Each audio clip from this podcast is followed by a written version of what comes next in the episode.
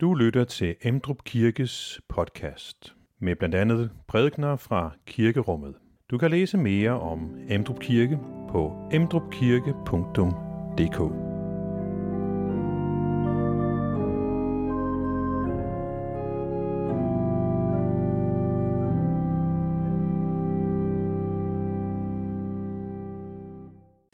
Velkommen til gudstjeneste i dag, øh, anden juledag, som også øh, bliver kaldt øh, Sankt Stefans dag, som den er blevet kaldt fra, fra gammel tid.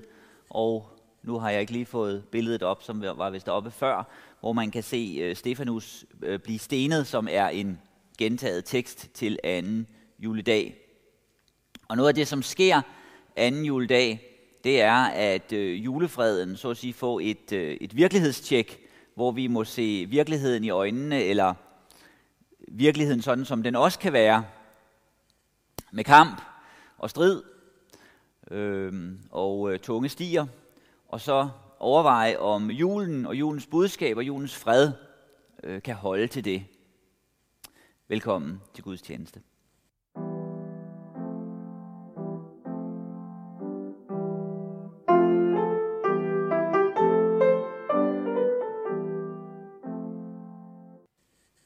Dette hellige evangelium skriver evangelisten Matthæus. Jesus sagde, Derfor, se, jeg sender profeter og vise og skriftkloge til jer. Nogle af dem vil I slå ihjel og korsfeste, andre vil I piske i jeres synagoger og forfølge fra by til by.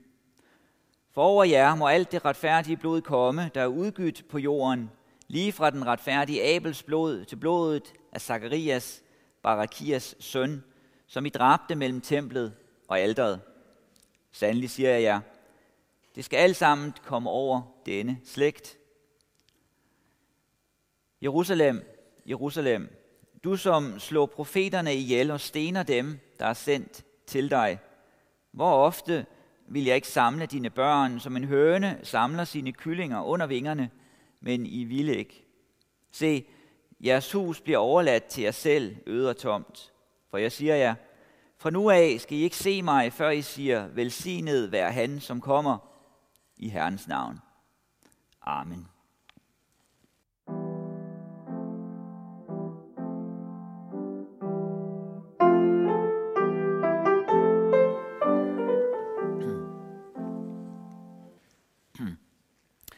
Lad os bede. Tak Gud for julens budskab. Tak, at du blev menneske, at du ydmygede dig, at du kom for at møde os som fornedret. Kom ind i vores verden. Tak for julens fred. Tak for englene, der synger om fred til mennesker, til alle mennesker. Vi beder så om, at den fred må få virkelighed og møde virkeligheden og kunne bære virkeligheden. Også i kampe og i modstand og i tab. Amen.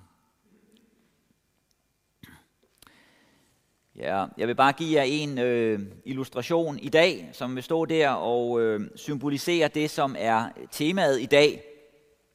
For noget af det, som vi møder i dagens tekster, det er et stormvær. Øh, en storm, vi møder ind i modstand. Der tales om modstand og, og storm. Og alligevel, alligevel midt i stormen er der noget, der står fast. Er noget, der står imod. At der er noget, der klarer det. I dag er det øh, Sankt Stefans dag, øh, som så ligger på anden juledag. Og øh, de tekster, som vi er sammen om i Bibelen i dag, fra Bibelen i dag, er øh, noget blodige, tales om modstand, om død, om kamp og korsfæstelse. Og øh, det er jo voldsomt, og det kan synes at stå i øh, modsætning til julens stemning. Den stemning, som man bygger op omkring julen, om, om marcipan og julefred og hygge i familien osv. Og så bang, dagen efter juledag, så er det noget andet, vi ramler ind i. Og man kan overveje, hvorfor øh, Sankt Stefans dag er placeret lige der. Øh, egentlig kom den først. Øh, det var en tradition i den tidlige kirke, at man øh, kunne på martyrernes dødsdag mødes ved deres gravsted og mindes dem. Så man havde nogle dødsdage for martyrerne, dem der døde for deres tro, som man så øh, samledes om. Og øh, den 26. Øh, december blev så Sankt, Sankt Stefans dag, hans dag, hvor man mindedes hans død. Og i den tidlige kirke, der var det ikke sådan, at, at julen i begyndelsen betød så meget. Jesu fødsel, der var påsken langt øh, større. Og så senere kommer julen ind, og der var jo, man vidste jo ikke, hvornår Jesus var født, hvilken dato der var. Man havde ikke hans dåbsattest med dato og så videre. Øh, så der var også uenighed om, hvornår skulle julen egentlig ligge, og forskellige kirker, også i dag, kan lægge den øh, forskelligt. Men det endte jo så med, at juledag blev den 25. december for langt de fleste kirker, der hvor man øh, fejrer Jesu fødsel, juledag 25. december, som så er dagen før Sankt Stefans dag. Så derfor har vi juledag og anden juledag, juledag og Sankt Stefans dag lige efter hinanden. Og øh, umiddelbart er det nogle stemninger i de øh, tekster, man møder øh, på de to dage, som kan synes at stå i spænding, modstrid i forhold til hinanden. Samtidig, selvom det ikke er planlagt sådan, i hvert fald i det ydre, at det skal være sådan, så kan man alligevel også tænke, om der er en øh, tanke bag, at det ligger sådan. At øh, de sådan står i tilsyneladende modsætning til hinanden. Øh, julen og martyrene. Det kan skabe en kontrast, men det kan også give en realitetssans. Det kan give en dybde, det kan give et virkelighedstjek til julen. En fare ved julen er, at den bliver en form for virkelighedsflugt. En gang om året, så skal man mande sig op, så skal man bestræbe sig på, så skal man samle sig om, at nu skal der være harmoni, nu skal det være godt, nu skal man have overflod og marcipan og hvad man nu ellers synes, at man skal have. Og så er livet ellers et andet sted, og så kan man gå ud til en anden verden bagefter. Noget, som anden juledag kan hjælpe os til, det er at få julefreden med ind der, hvor det også er svært. Hvor det bliver svært. Hvor øh, verden synes trang.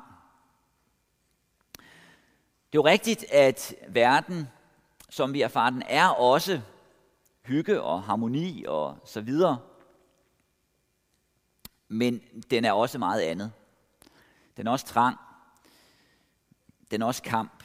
Og det er jo noget af det, som vi møder i dagens tekster.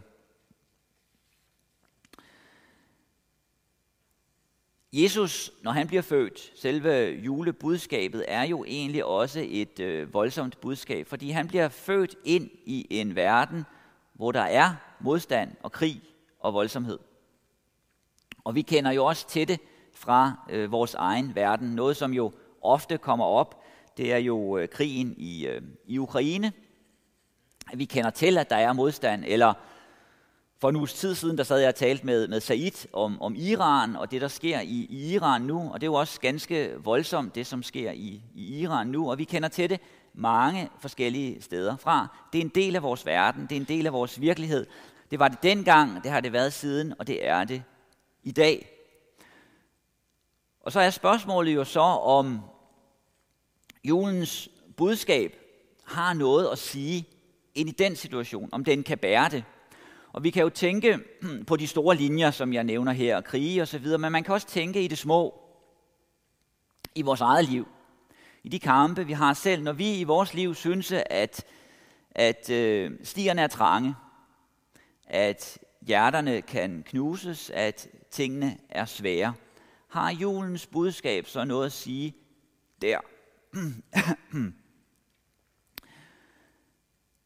Stefanus, han er jo et eksempel på, at julens budskab kan bære. Han er en, der er en øh, martyr, og martyr betyder vidne. Det er jo det, som det oprindeligt betød på græsk. At være et vidne, det er en, en martyr, en, der vidner om noget. Og øh, senere hen får det så den betydning, at det er en, der også dør for det, fordi mange af dem, der vidnede, de døde så også. Og øh, Stefanus han bærer altså vidnesbyrd om, gennem sit liv og gennem sin død, at det han peger på, at det budskab, der har ramt ham, det kan give noget selv, når stenene ramler ned over ham.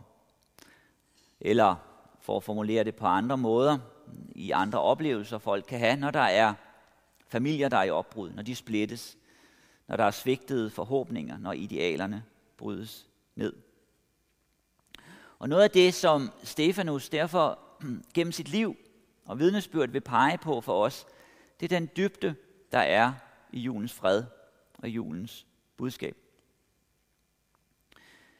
De julesalmer, som vi synger i øh, juletiden, det er også noget af det, som de kredser om igen og igen. Mange af dem, ikke alle sammen, men mange af dem gør. I den julesalme, vi skal synge under nadvaren, der har vi sætningen, I som tunge stiger træde. I som tunge stiger træde. Stans og hør, her dør til den sande glæde. Og det formuleres jo på den måde, fordi at der er mennesker, der erfarer, at de træder tunge stiger. At deres liv er præget af tunge stiger. Og så peges der på, at julen er en dør ind til en glæde. Til en glæde, som kan bære midt der, hvor stierne er tunge. Eller som Brorson formulerer det i en anden julesalme, Knuste hjerter føler bedst, hvad denne store frydefest for glæde har at bringe. De knuste hjerter, de har her et ord, de kan gå med. Noget, som kan bære. Den verden, vi lever i, som vi er en del af, det er en verden, som kan stor glæde i sig, men altså også en verden, hvor mennesker dør, bekæmper hinanden, får had til andre. Og i en sådan verden er det altså, at Stefanus lever, og Stefanus dør. Stefanus gør jo så det, som vi hører om ham, at selv da han bliver stenet, så beder han for hans fjender, for dem, der forfølger ham. Han er altså en, der viser, at han kan få en kraft uden for sig selv. I et budskab uden for sig selv, i en relation uden for sig selv, kan han få noget, som han ikke har i sig selv, for at overvinde det, han står overfor. Her i slutningen af øh, november måned i år, der havde jeg et eftermiddagsmøde her i kirken øh, om øh, Dostojevski og, øh, og Rusland. Og øh, til det eftermiddagsmøde dukkede der forskellige personer op, øh, som jeg ikke har, har set før. Blandt andet kom der en fra en, øh, fra en gruppe, som mødes på øh, Øbro Bibliotek på Østerbro og, øh, og læser Dostojevski sammen. Der kommer altså sådan forskellige, som har den her interesse i øh, Dostojevski, og man, skal, man kan overveje, hvorfor den her russiske forfatter, Dostojevski, hvorfor folk kan, øh, kan være interesseret i ham, fordi han er altså ikke øh, så let at læse. Hvad er det, der drager ved ham? Der kan være meget forskelligt, der gør det, men noget af det, jeg tror, som kan, kan fange nogen, det er hans øh, beskrivelse af mennesker. Han har en beskrivelse af mennesker, som lever så at sige på bunden af samfundet. Og mennesker, som på mange måder også er usympatiske. Gør ting, som øh, ikke er i orden. Som bryder deres egne idealer. Men alligevel mennesker, man også kan få sympati med, som de mennesker, de er. Som for eksempel øh, den fattige øh, Raskolnikov, som slår to mennesker ihjel, øh, og som må leve med det bagefter, og vi følger hans kamp med det, og man kan gennem bogen, på trods af, hvordan han ellers er, alligevel få sympati for ham. Eller luderen Sonja, som han møder, som har høje idealer, og som hjælper Raskolnikov på vej mod det at kunne leve med en tilgivelse i livet. Dostojevski beskriver fattige, stridende, kæmpende mennesker. Og i det kan der være noget dragende. Og det han også beskriver gennem de her mennesker, det er, at alligevel får de noget, møder de noget i deres liv, som kan være med til at forandre dem indefra, som kan holde dem oppe midt i kampen. Der kommer noget til dem udefra. Og det, som er gennemgående for Dostojevski, som kommer til de her mennesker på mærkelige måder udefra, det er øh, julens budskab. De mennesker, som vi møder i læsningerne fra Bibelen i dag, det er også mennesker, som er kæmpende på forskellige måder. Vi møder Jeremias i den første læsning fra det gamle testamente. Han får et kald, hvor han, så at sige, får en Urias post. Han skal stå i fronten og møde modstand. Men han får alligevel noget med sig, som gør, at han kan stå i den kamp, som han har. Vi møder Stefanus. Vi møder Jesus, der taler om profeter, vise og skriftkloge, som vil blive slået ihjel og korsfæstet og pisket og forfulgt. Der peges altså på virkelige mennesker. Mennesker, som kæmper, som erfarer kamp i livet. Men samtidig også mennesker, som er med til at illustrere julens realisme, julens kraft. At her er der nogle mennesker, som har levet. Levet et menneskeligt liv, med hvad det indebærer. Med de kampe, og nogle gange ekstreme kampe. Men alligevel mennesker, der får en styrke udefra, som gør, at de kan stå imod. Det kunne Stefanus, og hvor meget mere så ikke os i det liv, som vi lever. For Dostojevski blev det sådan i hans liv efterhånden, ikke i udgangspunktet, men efterhånden blev det ganske afgørende for ham, at Gud ydmygede sig og kom ind i vores verden, for at vi kan møde ham. Og dermed blev det også for ham en illustration af, at selv i det, som mennesker ikke anser for noget, kan vi møde noget stort. At der er en anden, der er kommet ind i vores tunge stier.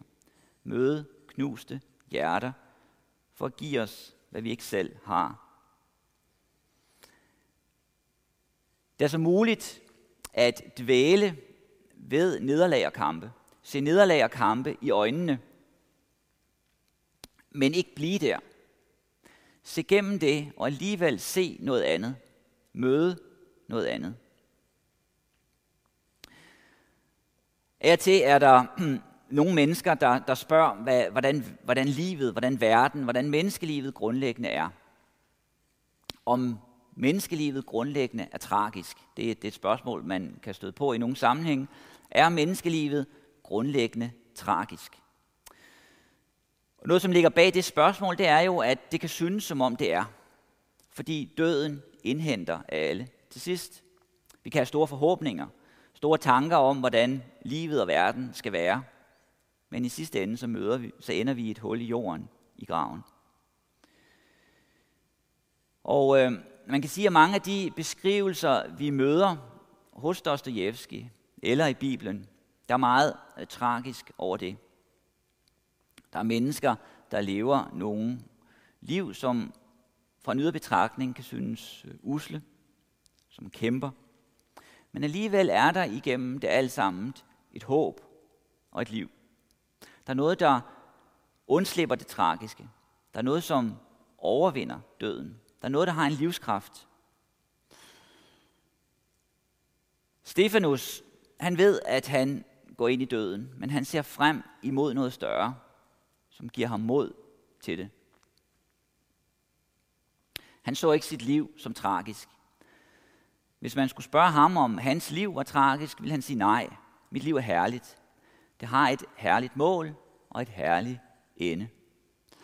Han er et vidne om, hvad julen kan rumme. Og det, som vi så gør, når vi følger ham anden juledag, det er, at vi øves i at se verden i øjnene. Verden, også når den kan synes håbløs. Og så øve os i, at der er håb midt i det. At julens budskab kan bære det. Selv når vi møder kriser, fødevarekriser, klimakriser osv., personlige kriser. Men julen ønsker os, at vi gennem det alligevel kan få øje på det, som Gud gør, og det, som Gud har gjort. Stefanus, han tabte ikke modet. For ham var det sådan, at midt i magtesløsheden, der var der en magt, der bar ham. Midt i nederlaget var der en sejr. Midt i døden var der liv. Og den erfaring, er der jo mange, der har gjort siden ham. Når vi ser på kirkens historie, så er der mange, der vidner om det samme. Og når vi ser, hvad der sker i dag mange steder fra, og de vidnesbyrd, vi får fra kirker forskellige sammenhænge, så er der nogen, der går i samme fodspor og har samme vidnesbyrd. Stefanus har jo nærmest et overjordisk mod, at han øh, beder for sine bødler. Det billede, som vi derfor tegnet, er selvfølgelig ikke entydigt. Det er ikke alle, der kan bære lidelserne på den måde, som Stefanus gør. Der er også nogen, som synes, at kampen tærer, at vejen netop er tung og trang, at hjertet er knust. Jeremias, profeten Jeremias er jo et eksempel på det, hvor han nogle gange synes at måtte give op, hvor han klager over det, som rammer ham. Og det er der jo mange andre, der også kan gøre. Men noget af det, som anden juledag kan lære os, det er, at selv der kan julen bære. Selv der er der noget at hente i julens budskab. Selv der, når vi synes, at vi ikke selv har kraften og magten og modet og styrken, og kan samle det, der er gået i stykker, så får vi at vide, at der var en, der kom for at gøre det, som vi ikke kan. For at møde verdens elendighed der, hvor den var størst. For at bære det, som vi ikke magter. For at dem, som går på trange stier og med knuste hjerter, at de kan gå videre. Det betyder, at julens sigte og dens mål, det er den virkelige verden. Ikke den ideelle. Det er verden, ikke sådan, som vi ville ønske, at den var, og som vi håber, at den gang, en gang bliver, men verden sådan, som den reelt er. Sådan, som vi erfarer den. Sådan, som mennesker er et vidnesbyrd om, at den er. Med glæder og sorger, med tab og krig, med stening og kampe. Den vil pege på, at der er en slidstyrke i julens budskab. At der er en slidstyrke i englenes sang om den fred, som kommer. Og at den kan nå os. Den kan nå os der, hvor vi er. Selvom vi ikke øh, måske kan identificere os helt med Stefanus, men der, hvor vi er hver især, der kan julens budskab nå os. Og så vil den forberede os på anden juledag. Den vil forberede os på, at kampen kan blive vores. At på et tidspunkt kan det gå sådan for os, at vi også må gå af tunge stier, gå med knuste hjerter. Og når det sker, så er der her noget, der kan gå med os. Der er en her en virkelighed, der kan få rum i vores liv. Selv der, hvor vi mister os selv. For her kommer der noget til os udefra. En gave, der bliver lagt ind i den her verden og ind i vores hænder. At der er en, der kom ind i vores verden for at fornedre sig for os for at leve og dø for os, for at vi kan se frem imod det, som Gud vil give. Amen. Find flere podcast og læs mere på emdrupkirke.dk